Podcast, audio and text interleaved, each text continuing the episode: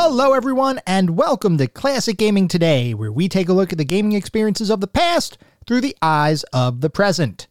I'm your host, Tony, and today we're going to look at Secret of Evermore, an action role playing game, or RPG, developed and published by Squaresoft and released for the Super Nintendo Entertainment System in late 1995. We're going to talk about that game in just a couple minutes, but first, as is usual, just a little bit of housekeeping up front.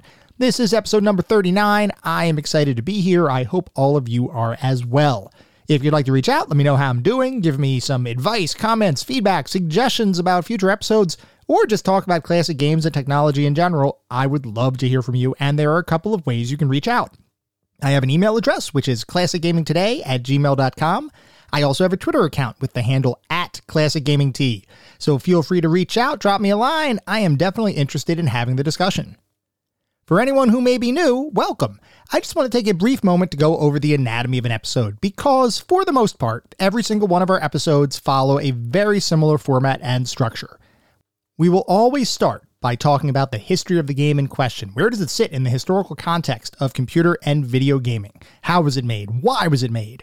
And then we move into a pseudo review kind of section. And I say pseudo review because it's not like we assign a numeric ranking or give a bunch of stars to different games, but we do look at each game from several different perspectives. We take a look at the graphics. How does the game look? Sound and music. How does the game sound? The narrative and story, if the game has one. Playability and controls, and overall feel. What does it feel like to play the game today versus when it may have been released 20, 30, maybe even 40 plus years ago? And we do all that in order to reach a verdict as far as how well the game holds up today. And to do that, we assign every single game to one of several categories. At the very top of our list is the Pantheon of Classic Gaming. If a game reaches the Pantheon, you know it is that darn good. It is a certifiable classic, highly recommended. You should go out and play it today. You owe it to yourself to play and experience these games. Just beyond the Pantheon are our golden oldies. These are still really good games. I still highly recommend them. They are not quite Pantheon level, but you should probably enjoy them, especially if you have nostalgia for the game or you like the genre in which the game exists. Definitely go for it. I still highly recommend them. Still really worthwhile experiences. Beyond the golden oldies, we reach our mediocre mentions. These are where we start getting into the games where I can't really recommend them to the general population. You may still have fun with them if you particularly enjoy the genre in which they live, but for the most part and for the majority of the population, these games may not necessarily be worth your time. They've either aged a little bit more poorly or they may have had a couple of issues to begin with. And then beyond the mediocre mentions, we reach the footnotes. These are the games that are best left in the annals of history. I have played them, so you don't have to. I cannot recommend anyone play these titles today. They have either aged incredibly poorly or they may not have been all that great to begin with. With that out of the way, we're going to start talking about the game of the day. That is Secret of Evermore.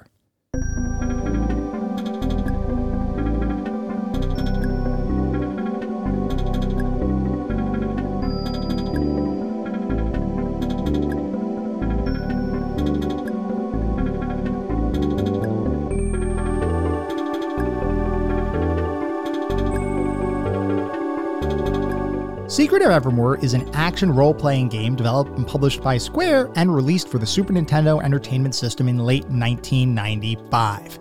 Now, before we can talk about Secret of Evermore, we have to go back to the formation of Square, the company responsible for many of the most beloved RPGs of all time. By the time Secret of Evermore was released in 1995, Square had already been established as one of the leading console RPG developers in the industry, being most prominently known for the creation of the Final Fantasy series of games. Back in 1987, though, the company was just several years old and was facing a bit of a financial crisis. Square was originally founded in 1983 as an offshoot of a Japanese power company, with a focus on developing computer software rather than managing power grids.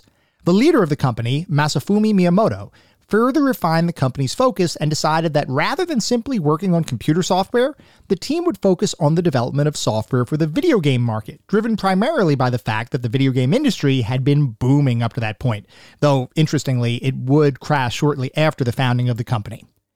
Despite that setback, Square as a company began developing games, focusing first on the Japanese computer market, with various action titles released for the NEC PC 8801, which is sometimes referred to as the PC 88. That was one of the major Japanese computer models of the time. And Square developed games almost exclusively for a variety of computer platforms until around 1985, when they entered into a deal with video game console manufacturer Nintendo to develop games for their recently released 8 bit Famicom system. The thought there was the computer market, while interesting and dynamic, wasn't really stable, at least insofar as there were always changes being made to the various hardware, software, and peripherals that users would have access to. For a small company like Square, keeping up with that pace of change was proving to be challenging. So they figured moving to the home console market with hardware that is effectively unchanging for a given system would provide a degree of stability that their prior efforts had been lacking.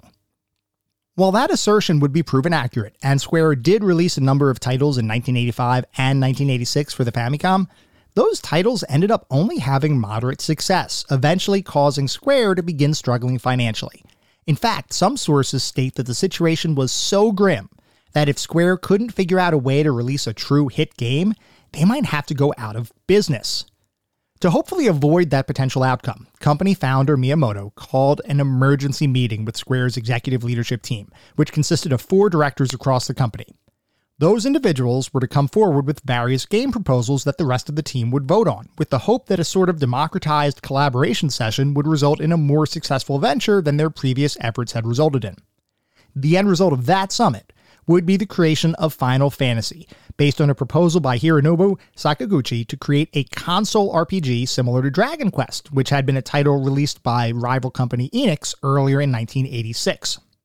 Final Fantasy would release in 1987 and would become the role playing series that not only saved Square as a company, but also launched Square as a major force in the video game industry.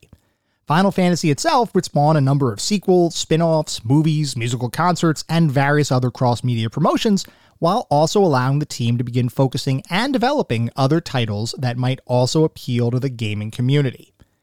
While Final Fantasy would be the game that saved Square, that's not to say that there weren't other development efforts underway at the company. One of those titles was a game entitled Seiken Densetsu, proposed by game designer Koichi Ishii as an absolutely massive, at least for the time, title involving both action and role playing elements for the Famicom Disk System. With initial planning beginning in 1987, around the same time Final Fantasy was being developed, the thought was that this title could potentially be yet another answer to the financial hardships that Square had been facing, and the company was so confident that the title would be successful that pre orders for the title opened up before a single piece of code had been written for the game. Unfortunately, that title proved to be just a bit too ambitious for the time, and the company decided to cancel the title and refund all pre orders, instead, directing gamers to buy Final Fantasy instead. With his idea shelved, Koichi Ishii went off to work on the Final Fantasy series, and the fact is, Square as a company would pretty much focus the majority of their efforts on Final Fantasy in the years that would follow, with Final Fantasy II releasing in 1988 and Final Fantasy III coming out a couple years later in 1990.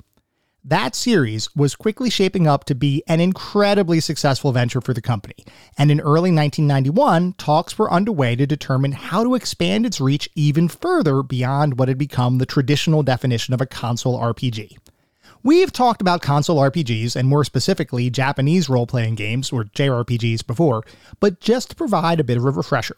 When we talk about JRPGs, we're talking about games that typically have turn based combat with a number of different weapons, armor pieces, and spells that can be acquired over the course of playing the game.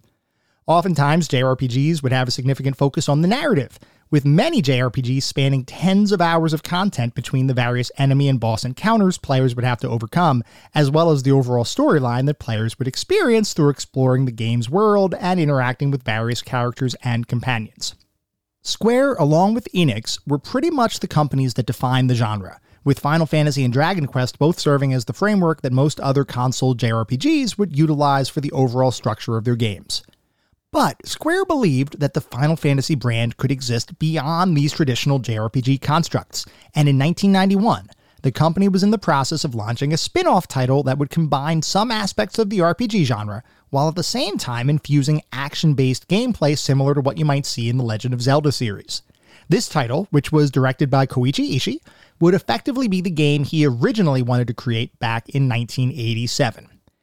In that game, you would still gain experience points and level up your character similar to a traditional JRPG, but the combat would be entirely revamped, with a focus on real time fights that took place in the game world.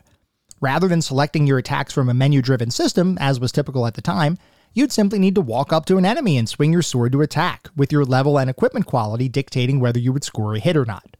And, perhaps most interestingly, combat would have a degree of strategy included.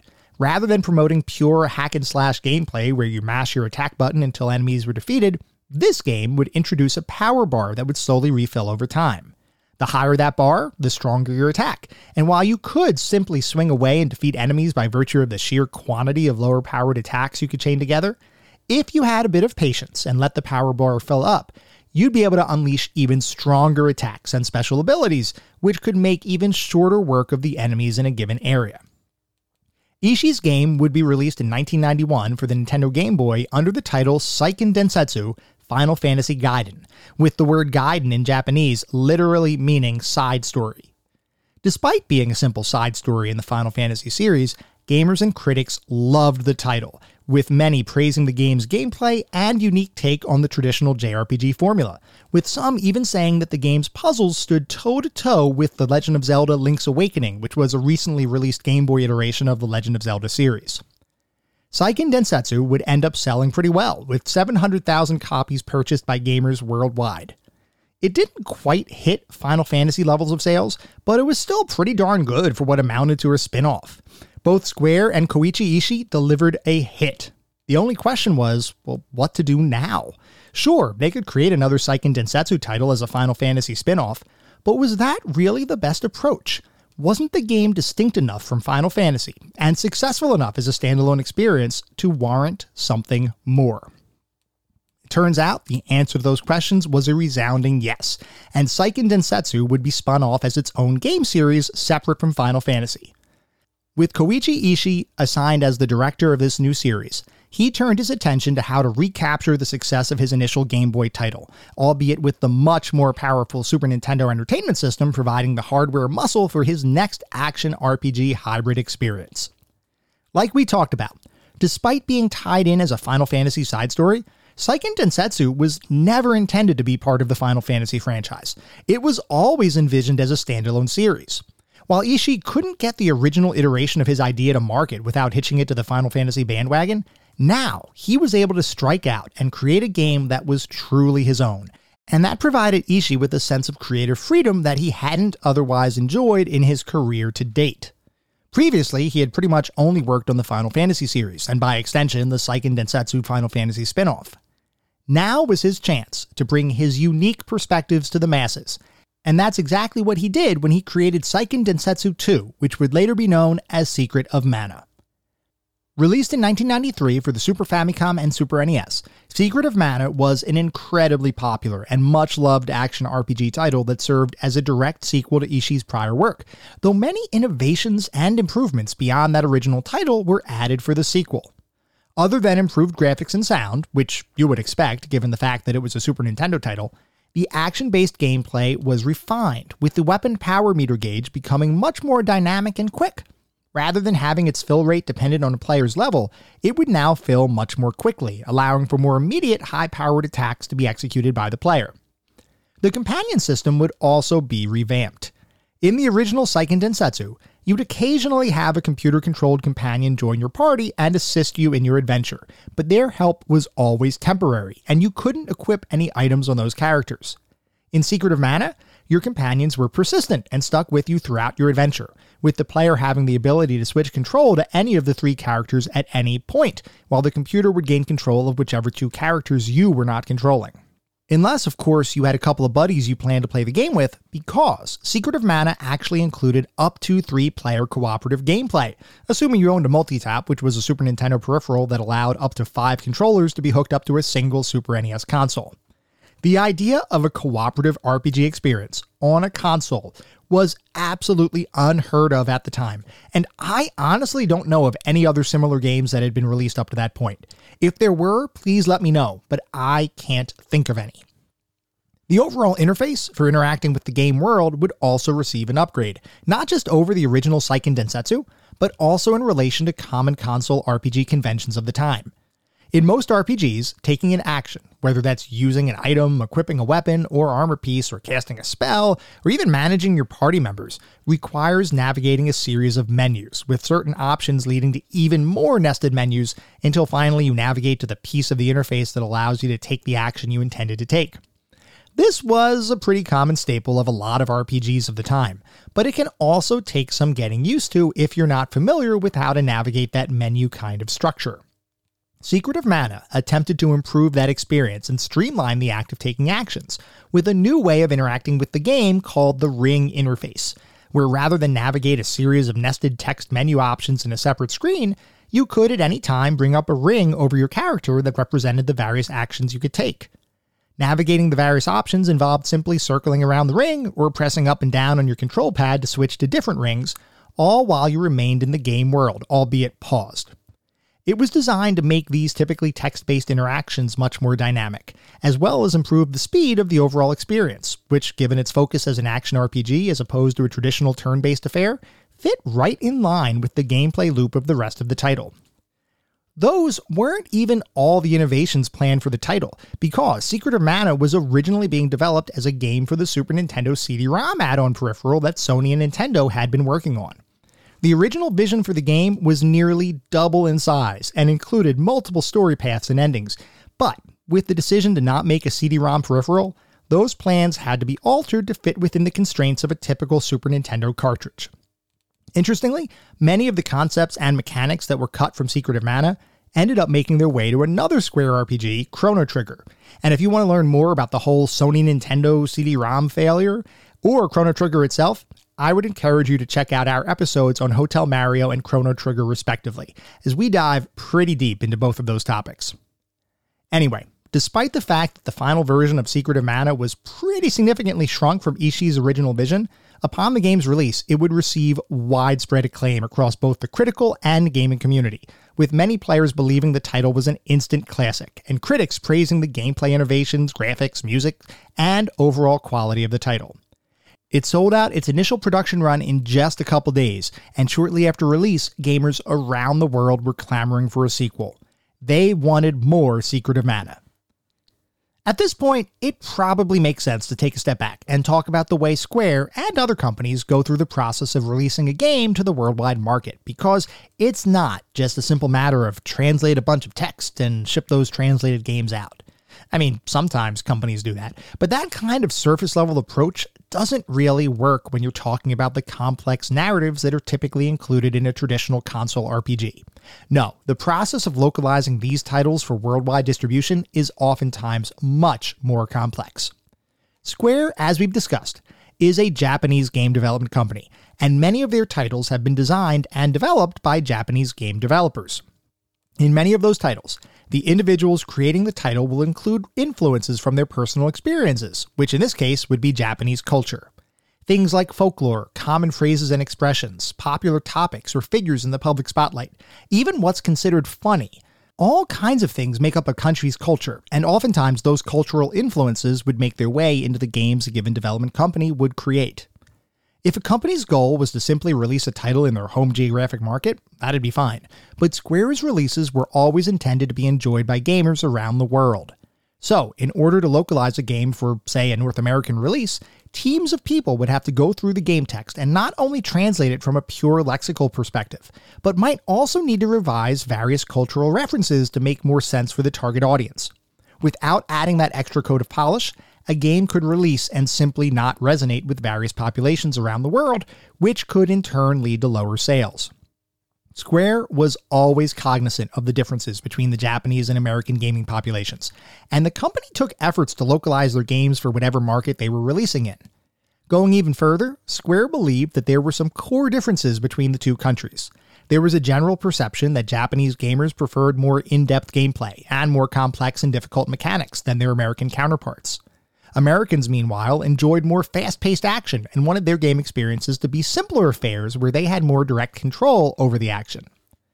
Whether those perceptions were accurate or not, the fact remained that Square wanted to create a quality experience for whomever they were designing a game for, even going so far as releasing a couple titles that were designed explicitly for American audiences as opposed to their traditional approach of releasing a game for the Japanese market and then localizing for other geographic areas. One of those titles, Final Fantasy Mystic Quest, was actually renamed in Japan as Final Fantasy USA, with Mystic Quest becoming a subtitle. Square wanted their Japanese consumers to know this was a game designed for the American market. And that's not to say that gamers in America didn't enjoy the distinctly Japanese flavor that many Square RPGs were designed with. In fact, I would argue that Square attained a level of popularity and acclaim in North America that was at least in part because it was different and distinct than what most Americans were used to. Square's games offered a glimpse into a culture that not many Americans had direct exposure to, and it was a breath of fresh air. As you might imagine, Americans, as well as others around the world, always had high anticipation for future Square releases, and with news that a Secret of Mana sequel was in development, there was palpable excitement around what many assumed would be yet another Square masterpiece. While Koichi Ishii and the team were hard at work on Seiken Densetsu 3, the game that would become the sequel to Secret of Mana, Square was in the process of expanding its company footprint across the world. We just talked about prior efforts made by Square to both localize and design games for various audiences, and one of the company's biggest groups of consumers outside of Japan was North America. In the past, any Square titles released for the North American market had still been designed and developed by the Japanese team. However, in 1994, Square decided that they wanted to expand officially into North America, and they opened up a branch of their company in Redmond, Washington, naming the new entity Squaresoft. Squaresoft, unlike parent company Square, was to focus on creating titles that had a decidedly American flair, meaning, rather than taking Japanese developed titles and localizing them for the American market, Squaresoft would develop games from a more American perspective, the thought being that this would allow even greater sales in the region. While Square titles were popular all over the world, the majority of their sales had historically come from the Japanese markets, and despite the acclaim that their titles typically received, they felt that there was an opportunity to improve their presence overseas. Squaresoft was going to be their first step in making that goal a reality.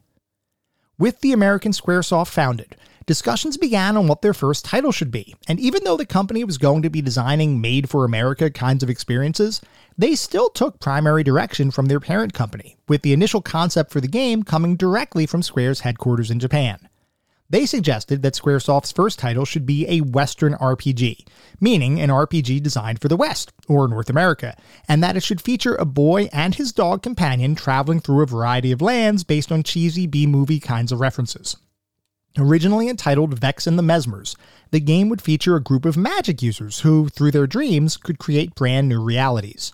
One day, a member of their group, Vex, begins corrupting these dream worlds, and it becomes the responsibility of the player to explore the various dreamscapes, remove Vex's corruption, and ultimately defeat Vex once and for all.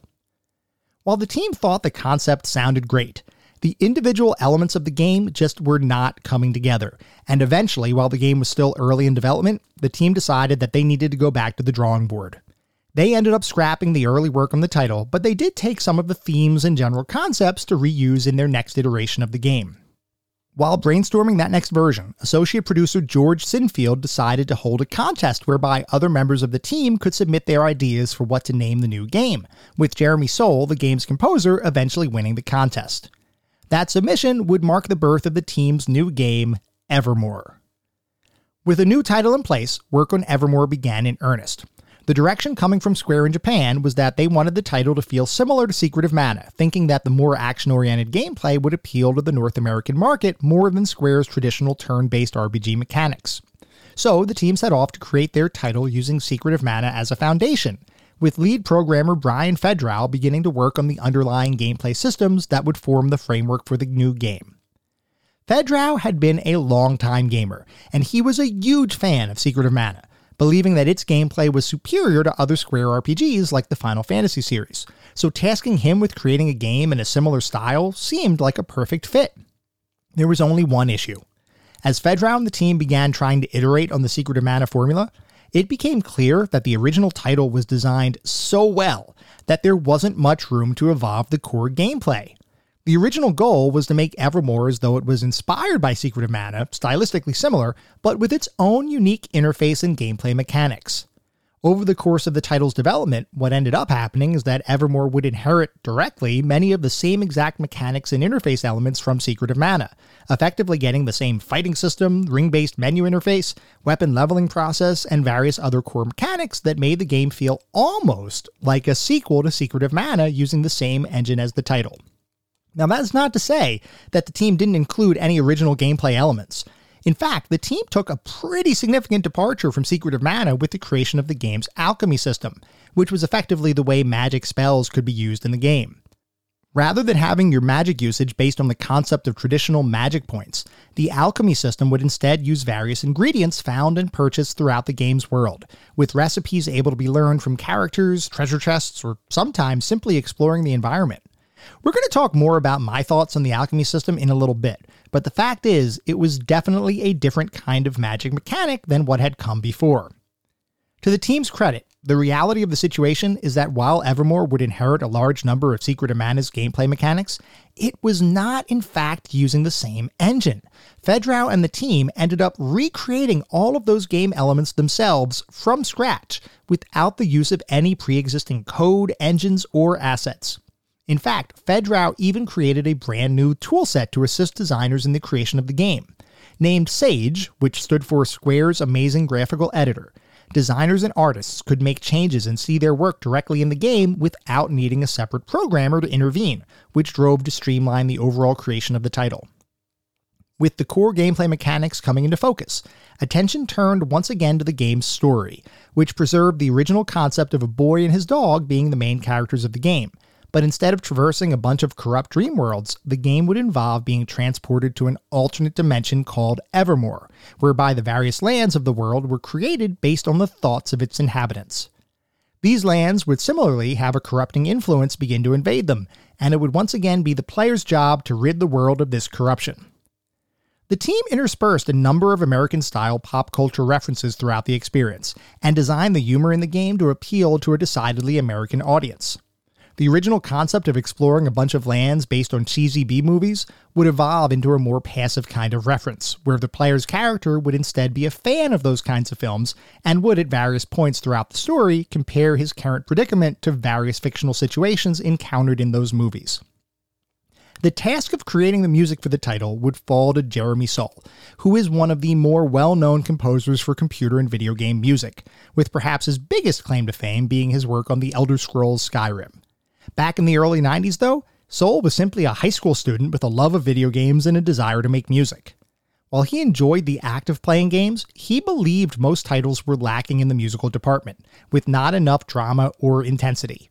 He believed he could do better, so he sent in a demo tape to Squaresoft, which apparently was good enough to be hired and assigned to work on Evermore. This would be the first video game Soule composed for, and it would include both music and ambient sounds designed to enhance immersion as players explored various environments. It was a definite departure from the traditional JRPG style that Square had been known for, but given the goal of creating a more Western influenced game, it seemed like Soule's divergent style would fit well. Eventually, all of the various elements of the title would begin coming together, with the game rapidly approaching its release date. As is typically the case, when a game approaches its release date, marketing goes into full swing, with various advertisements, commercials, and other promotional materials being developed to help sell the upcoming title. When the marketing department took a look at Evermore, they saw a refined console RPG experience that bore a striking resemblance to Secret of Mana, which, like we've talked about, was by design. Thinking that a closer association with that title might drive additional sales, the marketing department decided to rename the game to Secret of Evermore, which is how the game would eventually be known when it finally released to the gaming world in late 1995. Upon its release, Secret of Evermore would receive a positive critical response, with many media outlets praising the game's graphics, music, and Secret of Mana esque gameplay. Players, however, were just a little confused, and in some cases even angry. Now, as we discussed, Secret of Mana was a much beloved release, and the gaming community at large knew that a sequel was in development. Many gamers were anxiously awaiting that sequel, so when the similarly titled and similarly styled Secret of Evermore was released, a lot of people expected that this would be Secret of Mana 2. When they discovered that the game wasn't, in fact, part of the Mana series, there was a decidedly negative sentiment that a good portion of the gaming community began to foster. The thought was Secret of Evermore was a pale imitation to what they believed Secret of Mana 2 would be, and they blamed Evermore as the reason why Mana 2 wouldn't be released in North America. In reality, the development of Secret of Evermore had absolutely no impact on Secret of Mana 2 remaining unreleased in North America. The team behind Evermore was established solely for the purpose of creating that title. And the true reason as to why Secret of Mana 2 never made it to North America, at least back in the 90s, is that the game contained a number of software bugs that made localization a costly and difficult challenge. So, Square decided to keep Secret of Mana 2 a Japanese exclusive, assuming that North American players would be content with Secret of Evermore. Regardless, the fact remains that gamers did not welcome Secret of Evermore with open arms at the time of its release, and it wouldn't be until years later that retrospective analysis would bring the game back into the spotlight. So much so that today, many people consider Secret of Evermore to be one of those hidden gems that, while not celebrated broadly, should still be experienced at some point in everyone's gaming careers. The argument is that Evermore, while a good game, was overshadowed by the sheer brilliance of Square's other efforts, and that if one were to look at Secret of Evermore as a standalone experience, gamers would find a lot to like. In the years following its release, Secret of Evermore would never receive any sort of official sequel or follow up, though various fan made patches would be created to help enhance the overall game experience, with the most influential one being an add on that allows the game to have multiplayer similar to Secret of Mana. While I don't know that we'll ever see Square revisit Secret of Evermore in any official capacity, it is good to know that dedicated fans are still out there, making the experience even more fun for gamers who may be interested in the title. Suffice it to say, Secret of Evermore is a game that should be remembered, even if only for the unique place in which it sits in gaming history. As the first effort of the newly formed Squaresoft American branch of Square, the team succeeded in bringing a game to market that clearly showed its inspirations while at the same time forging its own path. Here's a game that represented the one and only time a Square role playing game would be designed and developed outside of Japan. A true Western RPG that would, somewhat surprisingly, never be localized for the Japanese market.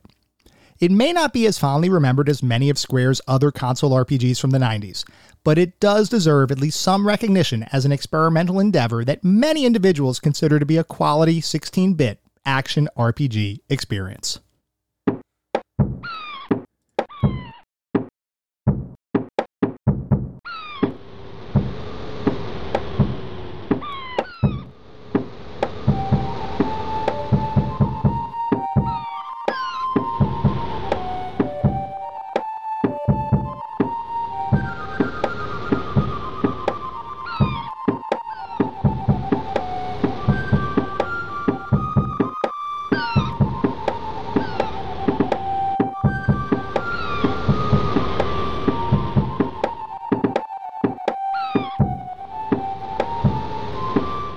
Are now going to shift to start talking about what it feels like to play Secret of Evermore today versus when it was released almost 30 years ago. Before we begin, though, I need to confess something. While I have played a number of RPGs of all sorts over my lifetime, including a ton by Square, I have never played any game in the Secret of Mana series, and I never played Secret of Evermore when I was younger. So, Playing Secret of Evermore for this episode is my first exposure to this particular style of action RPG, and I definitely have some thoughts. But first, let's go over a general overview of the game. Like we've talked about, Secret of Evermore is an action RPG, but from my perspective, it's actually a little bit of a hybrid between traditional console RPG and the more action oriented gameplay that you might see in a title from the Legend of Zelda series. In Secret of Evermore, you play as a boy who has to navigate a number of different lands and dungeons accompanied by your faithful dog. Both you and your dog participate in battles, and you can switch back and forth between the two characters at will, except during certain portions of the story where you have to play as a single character to help progress the story. Most of the game consists of traditional RPG staples like exploring towns and talking with characters in the game world, completing miscellaneous quests that those characters ask you to tackle, navigating various dangerous areas and dungeons, and battling all sorts of monsters and foes along the way. The game itself is split up into several lands, each of which are distinct and exist as self contained areas of the game, each with their own units of currency with specific exchange rates between them. You have a prehistoric area, a land based on archaeology, a Renaissance era kingdom, and finally, a futuristic spaceship. As you explore these different areas, your dog companion will shift to various forms, such as primeval beast, a poodle, and a toaster with legs, who has a surprisingly effective laser attack, by the way. Anyway, the act of battling monsters is a bit unique in that rather than the traditional RPG mechanics of selecting actions from a menu, you have the ability to melee monsters in real time, simply by walking up to them and attacking. Both you and your dog can attack enemies, and there's a bit of rudimentary artificial intelligence that allows you to assign each character a certain level of aggression for when the computer is controlling that character. You can also micromanage battles a bit more by assigning your companion to attack a specific target, but that's really only useful in certain fights where you need to defeat a certain boss or piece of a boss, and would rather focus your attention on that specific enemy as opposed to some of the weaker foes that might be part of the battle. Attacks are all governed by a quick filling power bar located under your character. If the bar is at 100%, your attacks will have full power. If the bar isn't at 100%, your attacks will be decidedly less powerful. While you do have the ability to spam swing your weapon, doing so is entirely ineffective, as even weapons that would typically hit for over 70 points of damage with a regular full powered swing will only hit for 0 or 1 point of damage if spammed. And that is one of the reasons I say that this is a bit of a hybrid action RPG experience. Yes, you do have control over the act of attacking, but it's not like you can attack whenever you'd like, unless you don't care about the effectiveness of your swings. Over the course of your adventure, you're going to find a variety of weapons that align with one of a few different broad categories. You have swords, axes, and spears, which are the primary weapon types in the game, and you also acquire a bazooka that can use different ammunition types, with each having different levels of damage associated with them. The interesting thing with the weapons is that beyond their base attacks, which are pretty much a traditional swing, each can be leveled up two times to unlock additional charged attacks. The way that works is you'd swing your weapon as normal, but then hold down your attack button as the weapon power meter begins to fill. Once the meter reaches 100%, it will continue to charge an additional bar as long as you keep holding down the attack button. Assuming you let that bar reach the top, you'll have charged up your first level of weapon attack. If you continue holding the button down, however, and you've leveled up your weapon for a second time, yet another bar will begin to fill, which is the charge meter for your most powerful weapon attack. Once that meter reaches full, you can then let go of the attack button and unleash the special attack specific to your weapon type, meaning that all spears share the same charged attacks, all axes share the same charged attacks, and all swords share the same charged attacks. The bazooka, by contrast, does not have the ability to charge since its power is driven primarily by its ammunition type, not necessarily how long you hold down the attack button. Now, as far as the types of attacks that you have available, for spears, you can charge them up one time, which will initiate a thrown spear attack. The second level of charge for spears is a more powerful version of that thrown spear attack, where now the spear can actually pass through multiple enemies. Axes are able to be charged up for one level to do a double attack, and then its second level of charge unleashes a whirlwind style attack in an area of effect. And then swords can be charged up to initiate an attack where you kind of step forward and swing your weapon a couple of times. And then its second level of charge is an area effect set of swings that can hit multiple enemies. Your dog, by the way, also has his own unique attack, which is basically a biting kind of move.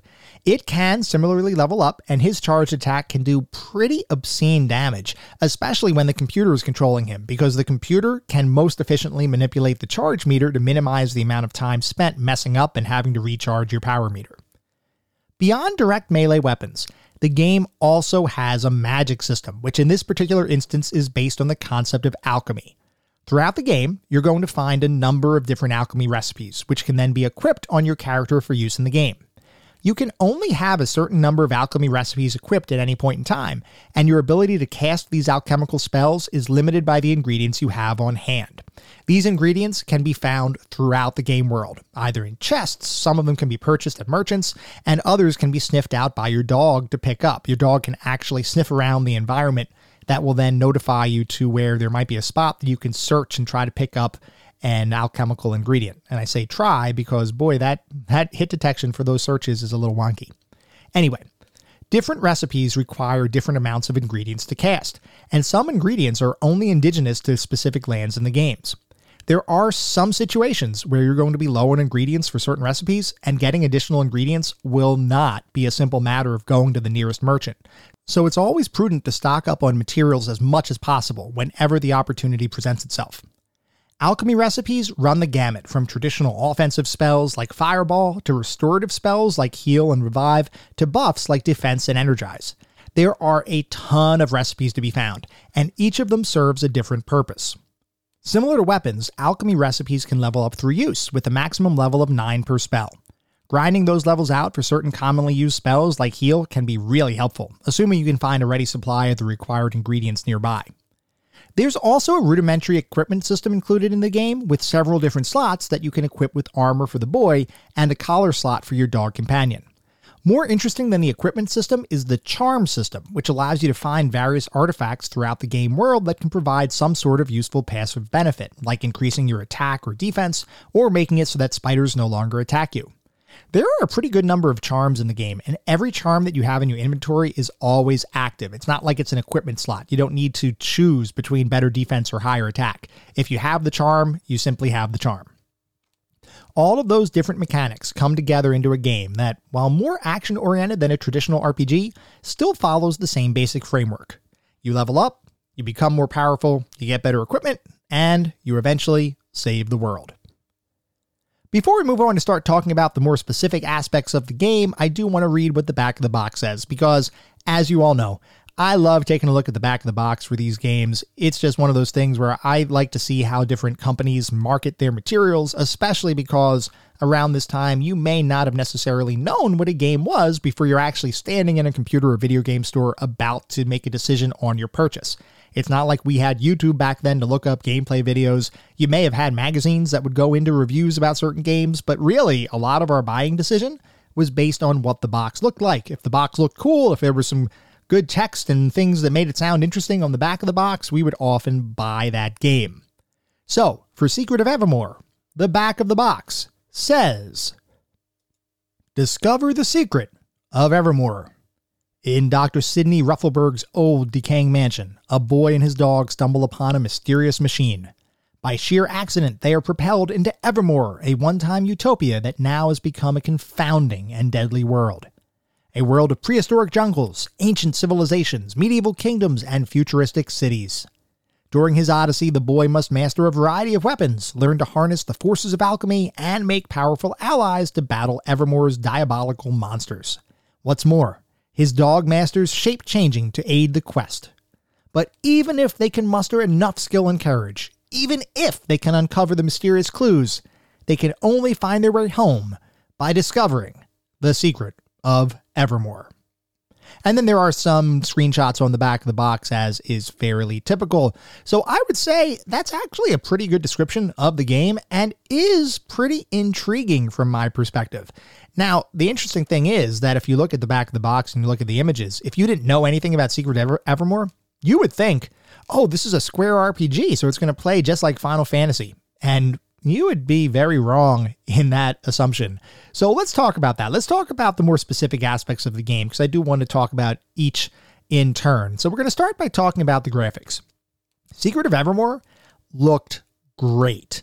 Almost all of the graphics in the game, from the environmental design to the characters to the monster design, and especially the bosses, which some of them are really large and detailed, even the user interface elements, all of them looked really good.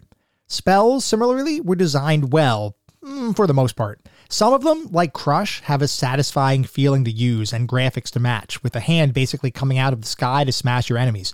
Though there were some other spells, like Heal, which were pretty much just some colors enveloping your character, which did feel a little bit underwhelming.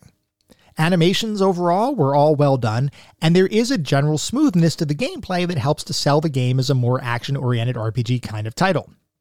Now, I do want to mention that I don't think the graphics are quite as good as some of Square's other RPGs like Chrono Trigger, which we actually did look at in a prior episode. But if I look at Secret of Evermore as a standalone experience, there's not much to complain about from the graphics. And like I said, even on the back of the box, the graphics made it look like a traditional Square RPG. So no real complaints there on the graphical front. Moving on to sound and music, this was Jeremy Soule's first video game soundtrack. And as his first, you might expect things to appear a little bit less skillfully arranged than what his later work would sound like. Though, from my perspective, that would actually be an entirely false expectation. Secret of Evermore actually has a pretty strong soundtrack with music covering a variety of different styles that all fit in with the environments and encounters you're dealing with. Whenever the soundtrack has an opportunity to play actual musical compositions, it sounds great. Though I do have to mention that I wasn't quite as big of a fan of the more ambient sound kinds of tracks. There are some areas where when you walk around, all you hear are environmental sounds like birds cawing. And for me, I simply began to think, is the music not playing for some reason? Now, listen, I'm totally on board with scenes that don't have music, either for a dramatic reason or because stylistically it just doesn't fit in with the scene. But with Secret of Evermore, the decision for when music plays versus when simple sound effects play just seems a little random. I'm sure the designers and Jeremy Soule had a reason behind why they did what they did, but from my perspective, I don't know that it worked in all instances. Now, it is a testament, though, to how much I enjoyed the music that I wished there was more of it.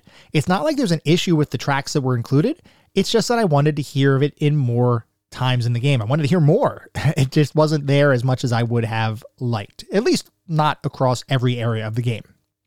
Beyond the music, sound effects were fine. I mean, nothing really to talk about there. They existed, they sounded fine, but I don't think there's anything I'd single out as being particularly memorable other than the fact that sound effects were sometimes used completely in lieu of music in certain scenes, like we were just talking about. Moving on to the narrative and story, the game begins with a short cutscene showing a laboratory experiment from 1965 that very obviously goes very wrong. Fast forward around 30 years, and we arrive in the present time, at least as far as this game is concerned, where a boy and his faithful pooch companion from Podunk, USA are just leaving a movie theater after watching a cheesy B movie classic, The Lost Adventures of Vex.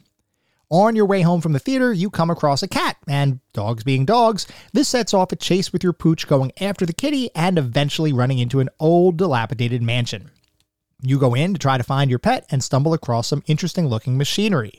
As you approach the machine, your puppy returns to the scene and begins chewing on some wires, which activates a portal to Evermore, an alternate dimensional land where the world itself is influenced by the thoughts and desires of those who live there. You set off on a journey to discover what's going on in Evermore with the hopes that by helping those who live there, you might eventually find your way home. Story wise, this felt fine. Certainly not quite as epic as some other Square RPGs, but within the context of a more action oriented game, it mostly works. Though I do want to call attention to a couple of specific areas where I thought that the game faltered just a bit. For one, and we've talked about this before, the game was intended to be a more westernized version of a console RPG, with various references and humor designed to appeal more to a Western audience. The thing is, the attempts at humor in the game just don't always work. There were a couple moments where I thought, okay, that was kind of funny. But for the most part, a lot of the humor was almost a caricature rather than being actually funny. As an example, the boy being from Podunk, USA. Come on, really? I mean, I felt like the designer could do better. I just, it just didn't feel like it was truly humorous. And the designers do, in fact, do better at different points in the story. I especially like the various references to the different fake B movies that the boy mentions throughout the game. And there are some conversations that are somewhat comical, most often in the way they go totally over the top beyond what you'd expect. Like this one scene where you're exploring one of the lands in the game, there's a guard in front of a special statue that's going to go through a literal laundry list of restrictions, some of which are absolutely crazy. I also enjoyed the various forms that your dog companion would take in the different lands, with Toaster Puppy probably being my favorite. Beyond the humor, the overall story itself was simply a bit more linear than I would have liked. There weren't really any side quests to allow someone to learn more about the lore of the world. You were pretty much on a singular quest with a singular goal. And while you'd sometimes have to complete a number of subtasks in order to progress in the game, there really wasn't anything off the beaten path for you to discover, at least in terms of story and world building. This might just be an expectation thing given Square's pedigree, but it is something that I noticed. Otherwise, it's not like the story is bad, it's just that I feel like it could have been better. Moving on to the playability and controls, generally speaking, this controls pretty much as you would expect, with movement being handled by your D pad and various actions being mapped to your controller buttons. You can swing your weapon, you can bring up the game's ring menu system for either you or your dog companion, or you can run once you unlock the charm that enables the capability. As you navigate the game's world, you can talk to various characters, interact with various objects, and open various chests, acquiring equipment and materials along the way. So, those core set of controls work absolutely fine, and there is nothing mechanically wrong with controlling your character or the game. That being said, there are a number of personal issues I had with how these controls and the various game systems combine to create an experience that is more problematic than it should be. So let's start by talking about the combat, which is a huge chunk of the game. It simply isn't particularly fun. Now, this might be a stylistic preference, but when I think action RPG, I assume the game is going to actually have fast paced gameplay. Secret of Evermore is definitely faster paced than a traditional Square RPG, but the inclusion of the power gauge and the insane degree to which it influences damage makes the game feel slower paced than it should. If your weapon meter isn't at 100%, it's barely worth it to swing your weapon, unless you want to try to knock an enemy away from you to buy yourself a breather. But then you have to wait for the power meter to refill before you can become effective again, which only serves to prolong fights. And fights will sometimes take a while because the hit detection in the game is simply broken in a lot of instances, or at least it feels broken to me. You go to swing at your enemy and you miss. Then you walk up to your enemy and swing again, and you miss again, despite standing right next to the enemy. And it's not like it's a normal in game miss where your stats prevent you from hitting the enemy, because if that happens, it's accompanied by the word missed appearing on the screen. So, okay, cool. That means that the game calculated my swing and it said, Nope, you didn't pass the roll or whatever the mechanic is in order to hit your enemy. No, in these instances, the misses I'm talking about are all situations where your weapon simply swings through the air and effectively passes through the enemy standing right next to you with no indication that the game ever realized that you were trying to hit an enemy. This is particularly awful early in the game when fighting smaller creatures, but it is a pervasive issue throughout. Which brings me to another gripe because you can't be guaranteed to hit an enemy with traditional melee, you end up relying almost exclusively on charged weapon attacks, which is fine, except doing so extends fights even longer because of the charge time required for your weapon. Oh, and by the way, getting hit by enemies, especially bosses, tends to hurt quite a bit, so approaching melee range to get off an attack is sometimes not the wisest option, which means it's often best to use ranged attacks as opposed to face to face combat. And that means that you're pretty much stuck with using a spear for most of the game, since that's the only base weapon that allows for any degree of ranged attack through the use of its charged maneuvers. And then that means that you're using the same exact attacks for the entire game, because it's not like different weapons of each type have alternate charged attacks. If you're using a spear, it will always have the same charged attack. The weapon itself might be more powerful and different, but the types of attacks don't change. That means it can get a bit dull, especially considering the relative ineffectiveness of other weapon types, at least based on my experience. So, let's go through this. Your weapon in melee range is oftentimes completely useless, but in order to get your weapon to the point of actually being usable, meaning leveled up so you can actually charge your attacks, you have to use it to kill monsters. Not just hit them, you have to deliver the killing blow, which is difficult when nearly every swing is a miss. So you end up going to the easiest possible area you can, grinding out a couple hundred kills on random trash mobs until you can get to the point of actually being able to play the game again. So you might say, okay, melee isn't great. Let's just use alchemy. And you know what? That's actually a great idea because alchemy can be totally overpowered. The thing is, when you first get a new recipe, it's so woefully underpowered that you have to pretty much go through the same rigmarole as you do with weapons. You find some easy mobs, you use your recipe a bunch, and you level it up until it becomes effective. The issue here is that you need ingredients in order to cast those alchemy spells, and those ingredients are in short supply. So the only real way to grind alchemy levels is to find an alchemy merchant with ingredients that map to the spells you want to level up. You go buy a bunch of those ingredients, you go out and cast the spell a bunch, and then go back to replenish your inventory. Now listen, I am not opposed to grinding in games, and I think the act of gaining levels to become more powerful is actually a very addictive gameplay loop. But in this game, the sheer number of interacting gameplay mechanics, along with some irritating game design, makes it so that it feels like in order to be at all effective, you need to grind. It's not an optional, I'm having difficulty with this one boss, so I need to get stronger kind of thing. It's I want to play the game, so I need to grind three different things to simply be effective. It all detracts from the pace of the gameplay, and I am not a fan. Now, this is exacerbated even more by certain encounters that almost require you to have leveled up certain skills. Otherwise, you'll literally be unable to continue. This is particularly egregious at one particularly tough late boss in the game, where it is impossible to hit them without using ranged attacks. If you're not a spear user and you haven't leveled your offensive alchemy, just die. you just have to go die, go grind, and come back later.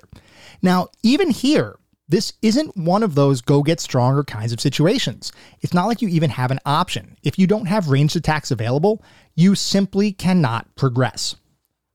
So, the act of combat, from my perspective, just isn't great.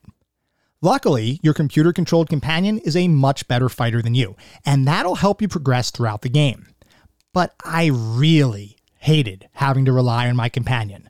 They should be a complement rather than the thing carrying you, which is especially prevalent early in the game where your dog is just overpowered and you are a weakling by comparison. All that being said, I do think there's some goodness here. The ring menu system, stolen directly from Secret of Mana, is an innovative way to manage your inventory, spells, and pretty much all that stuff. I know some people have said it's unintuitive, especially because you need to manage two characters, but I got used to it pretty quickly, and it definitely provided a more streamlined experience in comparison to the traditional several menus deep interface that many RPGs of the time employed. I also liked the concept of weapon and alchemy spell leveling, and the use of alchemical recipes versus the traditional spell magic point systems that many games use. I thought it was interesting. I just didn't like the execution. I felt like the execution was off. So, bottom line, the game controls fine, but certain aspects of the game's design prevent those controls from being usable as effectively as they should. So, as far as playability, beyond the control, hit detection, and game design issues I've discussed previously, there is one other area where I think the designers really faltered, and that is in the design of many of the dungeons included throughout the game. Now, this might just be me, but when I navigate a dungeon, I want an experience where it feels like a labyrinth. I don't want a single path forward, but I also don't want to feel like I have no clue where I'm going. It's a tricky balancing act, but when a game gets it right, you feel like a true adventurer exploring hidden catacombs, where your wit and observation skills allow you to succeed in the face of adversity. For Secret of Evermore, I'm just going to say one word mazes. Nearly every single dungeon, and even a bunch of overworld locations are designed as mazes. Not just, oh, there's an extra path here, I wonder where it goes. It's more like, I'm going to go to the bookstore and pick up a puzzle magazine full of mazes kind of thing. The sheer number of maze like designs included in the game borders on the comical. It got to the point where as soon as I'd enter a new fighting zone, I'd think, oh, great, maze. Sometimes I even thought amazing, but puns don't work nearly well when you're simply thinking about them versus saying them out loud. So I'll simply leave you with this Secret of Evermore and its dungeon design is simply amazing. Get it? Okay, yeah, I'm sorry about that. But seriously, this game has a ton of confusing maze environments, and there's only one that I'm aware of, which, by the way, is the worst maze in the game by far, involving a forest late in the game, that actually telegraphs a potential solution. Yeah, that forest might be one of the most godforsaken mazes ever put into a game, but it does, in fact, show you a solution if you pay attention closely. The fact that it drags on for minutes before you get any indicator that the clue that you think you saw was, in fact, a clue is a little bit of an issue. But at least the game gives you some indicator that you might possibly be on the right path. And by the way, for those who may be wondering, the seventh guest's maze is probably the worst maze I've ever experienced in a game. I'm sure there are worse, but that one has stuck with me over the years. Speaking of not knowing you're on the right path, I want to briefly talk about the desert, found in the second land you encounter in the game. The first time I got there, I walked around for what felt like 10 minutes with what felt like almost identical sand dunes in all directions. I legitimately thought the game was broken. Once I realized that I simply had to walk in a single specific direction for an extended period of time, it did get better. And on one hand, I can commend the designers for adding a zone into the game that correctly captures what it must feel like to walk across the Sahara, which is to say, tedious and not fun. On the other hand, though, I simply hated the area. And as soon as I was able to acquire an item that let me effectively skip that zone, I did so. So, overall, how did it feel to play the game? I have a serious love hate relationship going on with Secret of Evermore. For large portions of the game, I kept wondering why? Why did they design this part like this? Why is the melee combat so unsatisfying? Why am I in yet another maze? But then there are other portions where I think, oh, well, that's pretty cool, or ooh, interesting fight, or hey, that music is really evocative. And then I get pulled into the game again and I want to play more, only to be disappointed again as soon as I hit the next dungeon maze and think, is it really worth it? Secret of Evermore makes me feel bipolar because I do think there's a lot of good here, but I also think there are a lot of issues. Like I said earlier, I never played Secret of Mana, so I don't know if this is simply a game's overall style and mechanics not jiving with my own personal preferences. I'm kind of curious because, from my perspective, the fact that many gamers hold Secret of Evermore in such high regard is a little baffling. Would that same negative feeling apply to Secret of Mana? I honestly don't know. So, what is our verdict? Where does Secret of Evermore sit? Did it make it into the pantheon of classic gaming? Well, I want to start by saying Secret of Evermore has a pretty strong following nowadays, with many people praising its virtues, and some even going so far as to say it's one of the best games of all time. I'm here to tell you that for me, that simply doesn't hold true. I do think there's something here something that's almost charming, and I can see a world where I like this game more than I do. The graphics and sound in particular are high quality, and it is definitely a game that looks the part. When I look at how it feels to actually play the game, however, I'm left wanting more. And I think individuals who don't have any particular nostalgia for the title might feel the same way. For those reasons, Secret of Evermore is one of our mediocre mentions. It's got some good stuff going for it, but if it isn't all that fun to play, does it really matter? I really wish I enjoyed it more than I did because Secret of Mana has long been on my list of games to play. But now I'm fearful that I'm going to have the same kind of reaction, and part of me thinks it'd be better to let my imagination believe it's a classic versus potentially being proven otherwise. I'll probably play it at some point despite how I feel about Secret of Evermore. Your mileage may vary here, and I fully recognize this might just be a personal preference. But from my perspective, I don't see a need for anyone to really play Secret of Evermore unless you have a deep curiosity about the game. It's not totally without merit, but with so many other options available, I cannot recommend anyone seek out this particular piece of mediocrity.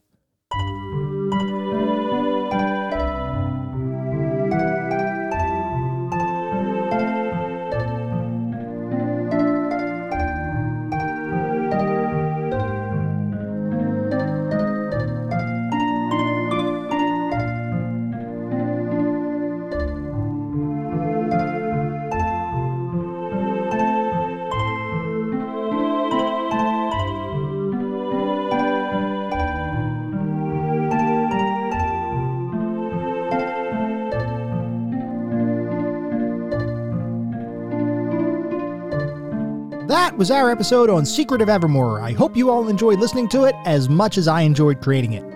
If you'd like to reach out, let me know how I'm doing, provide comments, feedback, suggestions, or just talk about classic games and classic technology in general, I would love to hear from you, and there are a couple of ways you could reach out. I do have an email address, which is classicgamingtoday at gmail.com, and I also have a Twitter account with the handle at classicgamingt. So if anybody feels inclined to reach out, have a discussion, I am more than interested in hearing what you all think. Before we sign off for the week, I do want to mention that our next episode is going to be focused on the point and click adventure game Blade Runner. So feel free to write in if you have any particularly fond or not so fond memories of that experience. At the same time, I recognize you're likely listening to this on any number of podcast engines, and it would be great if you wouldn't mind to leave a review on your podcast engine of choice. This is not about bolstering star counts or gathering a bunch of five star reviews, though if that happens, awesome, that means we're doing something right. No, what it's really all about is gathering the feedback needed to make sure this is the best possible podcast I can create. The only way to do that is to get feedback from the community. We are getting brand new listeners every single day, which is awesome. I want to make sure we're continuing to hit the mark and that this is the podcast that everybody wants to listen to and really does enjoy. We'll be back in around a week with our next episode focused on Blade Runner. Until then, remember Sometimes the games of the past are just as good, if not better, than the games of today. Goodbye, everyone.